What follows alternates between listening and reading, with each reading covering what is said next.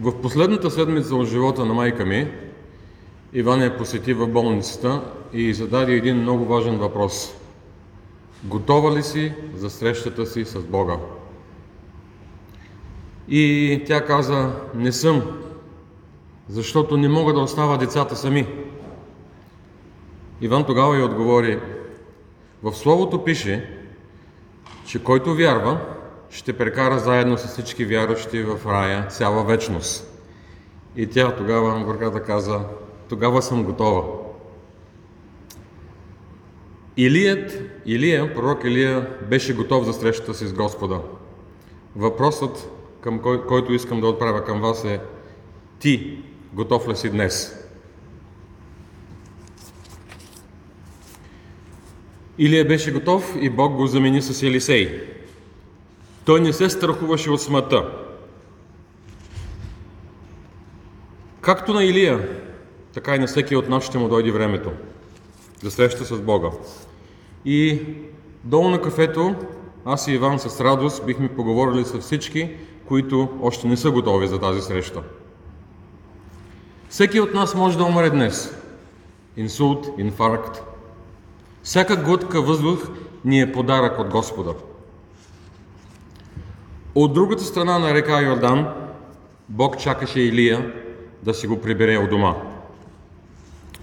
В тази глава виждаме как Бог изпълнява своя план и предава Словото си от поколение на поколение. В този пасаж ще видим три последни неща. Последните места, които Илия посещава, последното чудо, което Илия прави и последните думи на Илия. Както Иван ни каза миналата седмица, Илия е наречен огнения пророк. Но огънят никога не нарани Илия, дори когато беше взет от Господа с огнена конеслица и коне. Той беше пречистен през огънят. Христос го опази от огъня, така както опази Седрах, Месах и Авдинаго в горящата пещ от книгата на пророк Данаил. И образно казано, Христос понесе на кръста огньовете на Божият гняв, за да може огънят да не нарани тези, които уповават на Бога. Така както Христос се възнесе и Илия се възнесе. Илия и Елисей са обучавали пророческите ученици в училищата, за които четахме. И те са пътували от училище до училище. Днес ние нямаме пророчески училища, имаме богословски семинарии. И понеже Библията е с затворени корици, ние нямаме нужда от пророчества. В семинариите обучаваме хората да служат на Бога като учители, проповедници, пастори, евангелизатори. Тяхната задача е да обучат Божиите служители, които на свой ред ще обучават следващото поколение и да насочват всички към изкупителното дело на Христос. Задачата на Илия беше да обучи Елисей. Той трябваше да обучава следващите ученици. Но за да обучи Елисей, Илия самият той трябваше да бъде обучен. Трудностите, пред които, през които той мина на планината Кармил, гонението му от страна на Ахав и Изавел, бяха част от обучението му. Същото въжи и за нас. Господ ни обучава. Спомнете си през какво сте преминали, докато повярвате. Но един ден, че силата на Святия Дух, Бог ви, Бог ви разкрива истината, че Той е нашия Създател, че Той е нашия Изкупител, че ние сме грешници и единственото прощение на греховете е на смъртта на кръста на Христос. Някои хора са преминали през заблуди, гонения, секти, други религии, езотерична литература. Но когато разберем, че Христос е скъпоценен за нас, с помощта на Святия Дух, ние започваме да, го, да копнеем, да го познаваме повече. И успоредно с това започва стремежът да израстваме духовно. В Деяния на апостолите четем какви са били първите християни от първи век. Това е едно от най-прекрасните описания в цялата Библия за Новозаветната църква. Деяния на апостолите, 2 глава, 42 до 47 стихове. И те, младите християни, постоянваха в получението на апостолите. И всички вярващи бяха заедно. И като прекарваха единодушно в храма всеки ден, приемаха с храна, храна с радост и простосърдечие, като хвалиха Бога и печелиха благоволението на всички люди. А Господ прибаваше всеки ден на църквата уния, които се спасяваха. Въпросът за всеки един от нас е ние живеем ли благогоден живот? Срещ... Готови ли сме за срещата си с Бога? В пасажа виждаме, че Бог беше разкрил на Илия, че това е последният ден от живота му. Той може да, да си каже, ще прекарам последния ден в пост и молитва. Това звучи страхотно, но той реши да посети училищата. Илия беше толкова подготвен за срещата си с Бога, че нямаше нещо, което трябваше да направи за себе си последния ден. Беше готов да се възнесе. Затова той отиде за последен път да обучи учениците. И знаете ли, когато попитали Мартин Лутер, ако знаеш, че днес ти е последния ден, какво би направил? И той казал, нищо различно, защото Мартин Лутер също беше готов за срещата си с Бога. Не знам за вас, но за мен е много изненадващо в този пасаж, че Бог беше разкрил не само на Илия и на Елисей, но и на пророческите ученици, че ще бъде грабнат от тях. В трети стих се казва и пророческите ученици, които бяха в Ветил, излязаха при Елисея, та му рекоха, Знаеш ли, че днес Господ ще вземе господаря, който е бил на тебе? А той каза, да, зная това, мълчете. И представете си следната ситуация. Учениците шепнат на Елисей, че днес Илия ще бъде взет. И отговорът му е тихо, мълчете. Слушайте внимателно ли си представете какви са били последните думи на Илия към учениците. Дръжте се здраво за Господа и следвайте Неговите праведни пътеки. Бъдете му верни. От Галгал те отиват в Ветил. Ветил на еврейски означава Божий дом. И спомнете си там как на Яков Господ му даде видение и стълба, по която слизаха и се качваха ангели и стълбата беше символ, символизираше Христос. И така Бог го насърчи, че, че с Неговата помощ бъдещето му е сигурно и така беше и за Илия. Може би на тези ученици е казал същото, като в предишното училище. Следвайте Бог и Той няма да ви изостави. От Ветил те се запътват към Ирихон.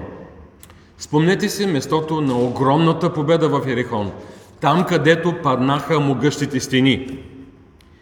И може би на тях е казал, аз ще се възнеса днес към небесния Ерихон, в който няма нужда да се строят стени, защото там няма кой да напада Божиите чеда.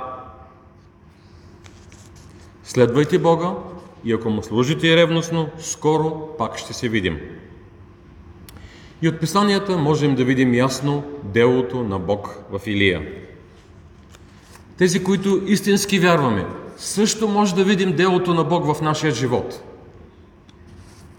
И ние също може да кажем, ако Бог не ни беше помагал, нямаше да сме това, което сме в момента. Никога нямаше да имаме лично общение с Господа, ако Той не ни се беше открил лично. Илия и Елисей продължават и стигат до река Йордан. Река Йордан е употребена като символ на смъртта. Спомнете се, за да преминат израелтяните, се случи чудото тогава. И чудото се случва тук отново. Водата се разделя на две и те преминават по суша. На нас ни трябва кранче да спрем водата, строим язовири и бентови да отклоняваме водата, а Бог просто е така разделя и река Йордан, и Червено море. И един ден, когато ни дойде нашето време, един много по-велик от пророк Илия ще спре водата, символично казано, за да можем да преминем по суша в рая, без да имаме никакви затруднения. В рая никога няма да, да има нужда да се сбогуваме с Христос, така както учениците се сбогуваха с Илия. В Откровение се казва, че в рая няма да има нужда от слънчева светлина, защото Божия син ще озарява целият рай. Христос е жив и Той ще възкреси и нас от мъртвите. Неговата праведност се приписва на нас, вярващите. И така, преминаваме от смъртта, символично река, Йордан, в Неговото присъствие. И има нещо важно, което ми направи впечатление, че в много богословски коментари се пропуска. Представете си гледката на разцепената река. Представете си какво са си мислили 50-те очевидци, които са били там, пророческите ученици. Какво насърчение за младите пророци, как действа великият Бог. Техният учител се заминава. И за тях това е било твърде притеснително. Ще затворят ли училището сега? Какво ще стане с нашето бъдеще? Бъдещето им е било сигурно, защото те са били в ръцете на Бога. Бог употребява Илия, но Бог няма нужда от Илия. Малко след това Елисей удра с кожуха на Илия водата и водата пак спира. Бог прави така, че учениците да видят чудото и отново да бъдат осърчени и укрепени след загубата на учителя им. Те се радват и се покланят с респект на Елисей. На 15 стих се казва, пророческите ученици, които бяха в Ерихон, като, като го видяха отсреща, рекоха, Иливият дух остана на Елисея. И дойдоха да го посрещнат и му се поклониха до земята. Какво насърчение! Илия изчезва, но църквата продължава. Христос никога няма да изостави църквата си. Бог продължава делото си и се прославя. В 11 стих се казва И докато още ходиха и разговаряха, ето огнена колесница и огнени коне, които ги разделиха един от друг, и Илия възлезе с възхушката на небето. Каква гледка е било! Представате ли си, огния пророк се въздига на небето с огнена колесница – Мога да си представя как до края на живота си Елисей е разказвал на всички за това, което е видял. Представете си как са го слушали децата. Едно е да слушаме проповед, едно е да чуем историята в неделното училище, но съвсем друго е да го чуем от очевидеца, който видя огнената колесница. Не забравим момент за Илия. О да, но също и за Елисей. Илия се възнесе нагоре, но нещо падна долу. Илия, Илисей го вдигна и се оказа кожухът на Илия. Той получава, както се казва в пасажа, двоен дял от духа и на Илия. И нека да обясна. Това не означава, че той става два пъти по-голям пророк. В еврейската традиция първородният син получава така наречения двоен дял – и той трябваше да продължи делото на Илия, защото получи двоен дял. Той в момента беше настоящето и бъдещето. Той беше показателят, пъти показателят към Божието царство. Трябваше да продължи да получава младите пророци. Елисей се завръща и можете да си представите какво изпитва той в сърцето си. Смесеца от страхопочитание, вълнение, благодат, предизвикателство. Чудиш се, оповаващ на това, че принадлежи на великият Бог, който извършва чудеса. Той беше в смирение, в объркване, но преди всичко успокоен, че Бог е винаги в контрол. Вървейки, той стига до Йордан и се пита, как ще премина сега? Но си спомня за желанието си да придобие духът на Илия, взима кожуха, удря и водата се разделя отново. За трети път.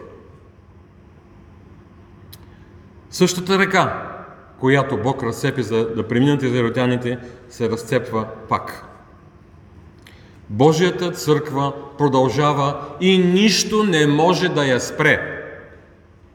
В 15 стих се казва, а пророческите ученици, които бяха в Ерихон, като го видяха отсреща, рекоха, Илиевият дух остана на Елисея и дойдоха да го посрещнат и му се поклониха до земята. Бог искаше те да видят чудото и да разберат, че Божието дело продължава и нищо не може да го спре. След Елисей, те самите трябваше да продължат да получават следващите ученици. От този пасаж научаваме няколко неща. Първата полука, която може да се извлечем е важността от богословските семинари. Да се обучават постоянно нови църковни водачи. И това е, което ние правим вече 21 века. Обучаваме нови и нови, за да променят света, като прогласяват Божията любов и милост и да водят другите към Божиите праведни пътеки. Втора полука. Колко ценен е един богоугоден водач за нацията си. Илия беше пример за целият Израел. С право ще им липсва много. Но църквата продължава и без него. Трета полука. Колко важно са духовно израсналите, колко важни са духовно израсналите лидери за една църква. В 12 стих Елисей казва, Татко мой, татко мой, нарича той Елисей, става дума за духовен наставник. Трябва да се молим за лидерите на църквите по света, защото те са голяма рядкост. Четвърта полука. Божиите пътища са най-доброто, най-доброто за Неговите избрани люди. Спомнете си, когато Илия каза на Бога, Боже, само аз останах и моят живот искат да отнемат. В моменти на трудности ние трябва да уповаваме на Господа и да ходим чрез вяра с Него. Той ще се погрижи за нас във всеки един момент, във всяка една нужда. Ще чуем тихо Божият глас. Не се притеснявай, дете мое възлюбено, аз съм с теб с всичките дни до края на света. Аз съм всемогъщият Бог и нищо не може да промени и да попречи на плановете ми, които имам за теб. Знам от какво имаш нужда и ще се погрижи за теб. Пета полука. Има благодатна награда за праведните. Нашите трудности и изпитания свършват един ден. В рая Бог ще възнагради всички вярващи, които са ходили по Неговите праведни пътеки. Мъчениците, които са дали живота си, ще имат специална награда. Но там в рая няма да има завист и никой няма да им завижда. Божиите служители също ще имат специална награда. Никой, който служи на Господа, не го прави заради възнаграждението, но той идва като допълнителна награда. Шеста полука. Така както Илия се възнесе и отиде при Бога, така и ние един ден ще отидем при Него. Христос ни е подготвил място в рая. И чрез вземането на пророка, той дава уверение, че един ден ще вземе и нас. Скъпи чеда Божии, вие, които истински вярвате в Него, вашето място в рая е гарантирано. За вашите грехове е платено. Христос държи ключовите за рая. Той ви чака търпеливо в уречения за вас ден. И ще бъдем с Него в вечността. И седма, последна полука. Неразумно е, ако Бог ни призове да служим, да бягаме от Него. Илия не беше съвършен. Той допусна много грешки, като всеки един от нас. Той, вместо да се изправи пред Езавел, той бягаше. Колко прекрасно е обаче, че Христос изкупи греховете ни и ги прости. И Илия вече е от дълго време с простени грехове при Бога. Изгаряте ли от желание да служите на Бога с каквото можете? Този живот е толкова празен и безмислен без Бога. Окаян, даже трагичен. Господ ни е създал да живеем на този свят, за да се радваме на Неговата благодат и да му дадем славата, която принадлежи единствено на Него. С Богом, Илия, добре дошли, елисейци. Нека да се молим. Господи, помогни ни да живеем по начин, по който да прославим името Ти. Господи, помогни, ми, помогни ни да следваме само Теб, а не заблудите на този свят.